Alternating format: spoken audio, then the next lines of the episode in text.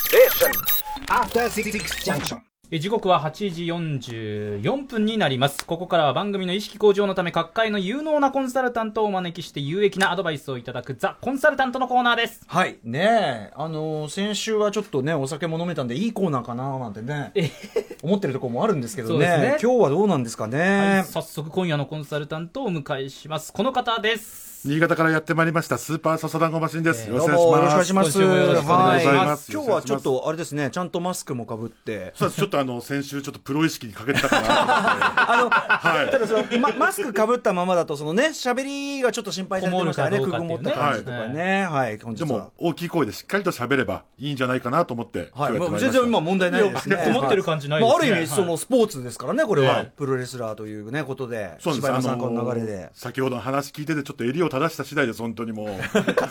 ね、我々。そうなんですね我々ついついね、ガチャガチャやってしまいますんでね。品よく喋りたいですねはい。えはーいでは改めまして、はスいーパーササダンゴマシンさん、ご紹介お願いします。えースーパーササダンゴマシンさんは覆面レスラーとしてリングで活躍する傍ら試合前にあらかじめその試合の見どころをパワポでプレゼンするという全く新しいファイトスタイルを確立されています革命的ですね、そうですね、はいでそのプレゼンのクオリティの高さから実際に企業からえー企画プレゼンの依頼も殺到しておりまして、はいえー数々の有名企業の企画プレゼンを請け負いまして先日は TBS ラジオの新番組発ま表さ会にこれやですよ、まさにこれ。そうですね、2週間前までやっていました、興味 R でも数字請負人としてプレゼンを披露していただきました数字請負人ってこんなええハードルが高い言葉はないですよ。全部お任せしたとそうですね数字請負人。うんその結果をさらに向上したと数字もね、はいそういう結果もありましたでまさに、えービジネスというリングで戦うパワーポイントファイターそれがスーパーササダンゴマシンさまあ、んこでのす、番組でもね、笹団子さんついてるということはもう安泰ですね、数字はね。いやそんなことないですよそんなことないんでそすんかなそんなうまくいくわけないじゃないで すかまあまさね、にもうまあそのためのコンサルタントですからね。今日もうね、はいまさに2週目のジンクスみたいなもの始まってますからねえ2週目のジンクス2年目嫌なこのとジ言ンうクスだななってスムーズにいってるなみたいない感やじいが、ね、やいやもうさっきのカレーパン食べてるのひどかったですよそうそれはお腹日がの、日の、日の緩みが、ええ日の緩みがね露骨にお腹がこれもう大事故につながりますかええ空いてしまいまら、はこれでもう一気にリスナー離れ一気に起こしかねないですからね確かにね、まあ、はいあのあのカレーパンが熊崎君は気をつけて食べてたけど、ほら、食べたじゃん、咀嚼音とかいろいろあるじゃないですか。いやーそうかあ。あとね、やっぱスタジオがね、やっぱり非常にね、まあ、美味しそうな匂いがしてましたけどね。はい柴山さんをお迎えするのに、お迎えそうですよそう大先輩をお迎えする県カ庁ねレーの匂い、迎える前いにやこうーいうこカとでレすーパン選からんだの失敗ですね、はい、そんな中で今日ねもうリスナー離れをさせないために、はいはい今日私がちょっと提案したいのがこちらでございます、はいえー来週もですね番組も聞き続けてもらう方法とは確かにこれはもらいたい、もらいたい。ものすごく大リ事スナー離れってもう言葉怖すぎて言いたくないわいや怖いですよね言いたくないわ、は本い当そうですよなんでねちょっとあのまとめてまいりました、はい聞いてくださいお願いしますまずはじめにですね今日4月9日何の日か皆さんご存知ですか何の日何の日ですか全然わからないすごいラジオらしい話題じゃないですかこれうん、確かにね。はい、ちなみにこれヒントですよ、これ725年、この日、奈良県東大寺であ、まるままあ、なんでしょう、歌丸さん、あいいですかこれ、はいはい大仏の日ですか違うんです違うのえ今日はですね世界最大のプロレス団体 WWE のビッグマッチレッスルマニアの開催 日なんです全然関前振りと関係ないじゃない前振りヒントがあ引っ、ってかね、けですよ引っか引っ掛けすぎでしょ引っ掛けすぎですよ引っ掛けすぎです誰も引答えられないっかわけすぎです無理でしょこんなの引っ掛けでこのねレッスルマニア今日、まあ、朝8時からあったんですよ、ええはいええで僕もずっと見てたんですけども、今日は何が注目かというとあまあ、日本人選手中村慎介選手のすごい WWE 王座挑戦でもやほうほうほうっぱなんかビジュアル的に中村選手中にいても遜色ないですね遜色ないです、これかっこいいもうアベンジャーズで言ったら、まあ、スパイダーマンぐらいのところにも もうもういいいますいいよね。いい位置ですねいい位置にいますよね。うんで、まあ、この中村俊輔選手っていうのは、元新日本プロレスで、はいまあ、2016年に WWE に移籍しました。うんうんで、もともとですね、青山学院大学在籍時は、こう、レスリング部と美術部に在籍したり、えあー、すごいーえなんだそういうちょっとアーティスティックそうなんですよこの髪型はやっぱそのそうなんです特徴的なアーティスティックで、しかも、ちょっとプロレスクイズ王決定戦みたいなのが、んあの、スカパーのプロレスチャンネル主催で、はい2008年ぐらいにあって、僕も一緒に出たことあるんですけど、もう圧倒的強さで優勝してるんですそうよなんですえーじゃあつまり頭脳回転もそうあるし知らなくていいプロレスの知識まで入ってる。そういうはだあから実はそういう面においては、結構こっち寄りの人という か。実はこっち寄りの 人あのーあーそうすごいエリート街道行ってるようでこっち寄りの人なんですよ。へえそうかだからちょっと文系ラインもあかなるんりだ文系なんですよ。へー全然知らなかったです中村俊輔選手、ね、まあ、WWE こうチャンピオンシップ、うんうんまあええ要はこう今日はもうベルトをかけたチャンピオンシップなんですよ。はいはいはいで、WWE の歴代王者って言ったら、ザ・ロックことドゥエイン・ジョンソン、うん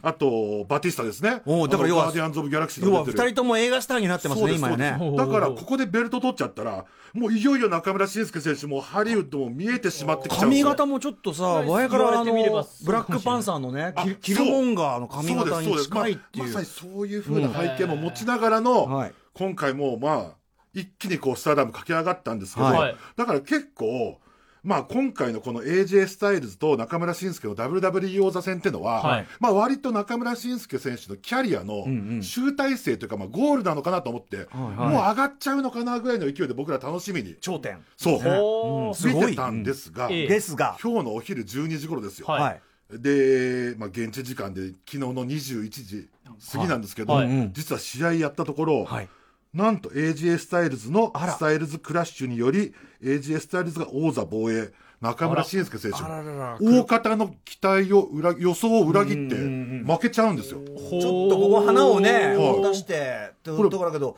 黒星ついちゃったそうみんないけると思ってたんですよ、はいはい絶対勝つ流れだと思ってたんあそうなんでですがすねうんうんうん中村選手負けちゃったん負でけすちゃよあったらんあだらで残念実はもう当然試合内容も良かったんですよ、はいはいでそのですね試合後にあることが起こったんですななんでしょうなんでしょうそれがですねこうやって本当にお互いこう健闘をたたえ合って、はいはいハグして、はいあのーまた友情ストーリーがこれも新日本プロレス時代のまあライバルとされてる2人ですから、はいはいはいうんこうやって自らレフェリーかうんうらんちょっとこう中村静香選手がベルト取って直接ひざまずいてリスざペまクずいトてを込めつつ、はいベルトどうぞみたいな感じでい AJ スタイルズに渡すんですけど、マンシップ AJ スタイルズがそのベルト取った瞬間金的攻撃やったんですよ。あらあそういう要するにそう卑怯な卑怯なそんなここととををやったつまり、ええ中村静香選手、まさかのあ、レヒッールにスルマニアでヒールターン。へ要は悪役になったんですあそうこなんだの大舞台で。あらあらあらあらあらちょっといろいろ、おーって僕も思って、んうんうわーってなっちゃって。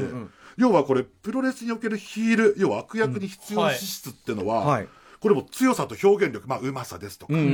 んそういう大事ですまねあ一番そう大事なんですよ。で、それを、そのヒールターンするのを、あえてレッスルマニアでヒールターンさせるってことは、はいその WWE が、要は中村慎介選手に、できるとそう、主役級の期待と評価をしたってことなんそうでいすよ。う意味があるんだだから、こっからがスタートなんです。なるほどへー僕らは、キャリアのゴールだと思ってたのに、大役を任されてこれからさらにお前全然の伸びしろあんぞというそうそうそうそういうことなまんでさすにねそういうことです。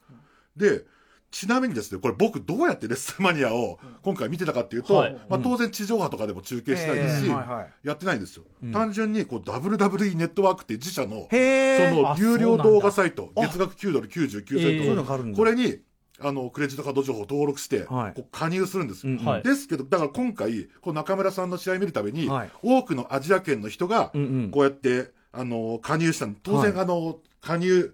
1ヶ月目は無料みたいなのがあるんです最初の一ヶ月無料がうんうんうん、あるんですあるんがで、すがこの中村さんのヒールターン見ちゃったら、ああこれがスタートですか、こっからスタートだから、そうああかだからうまくそう第一なんで回すよちゃん次もあるとから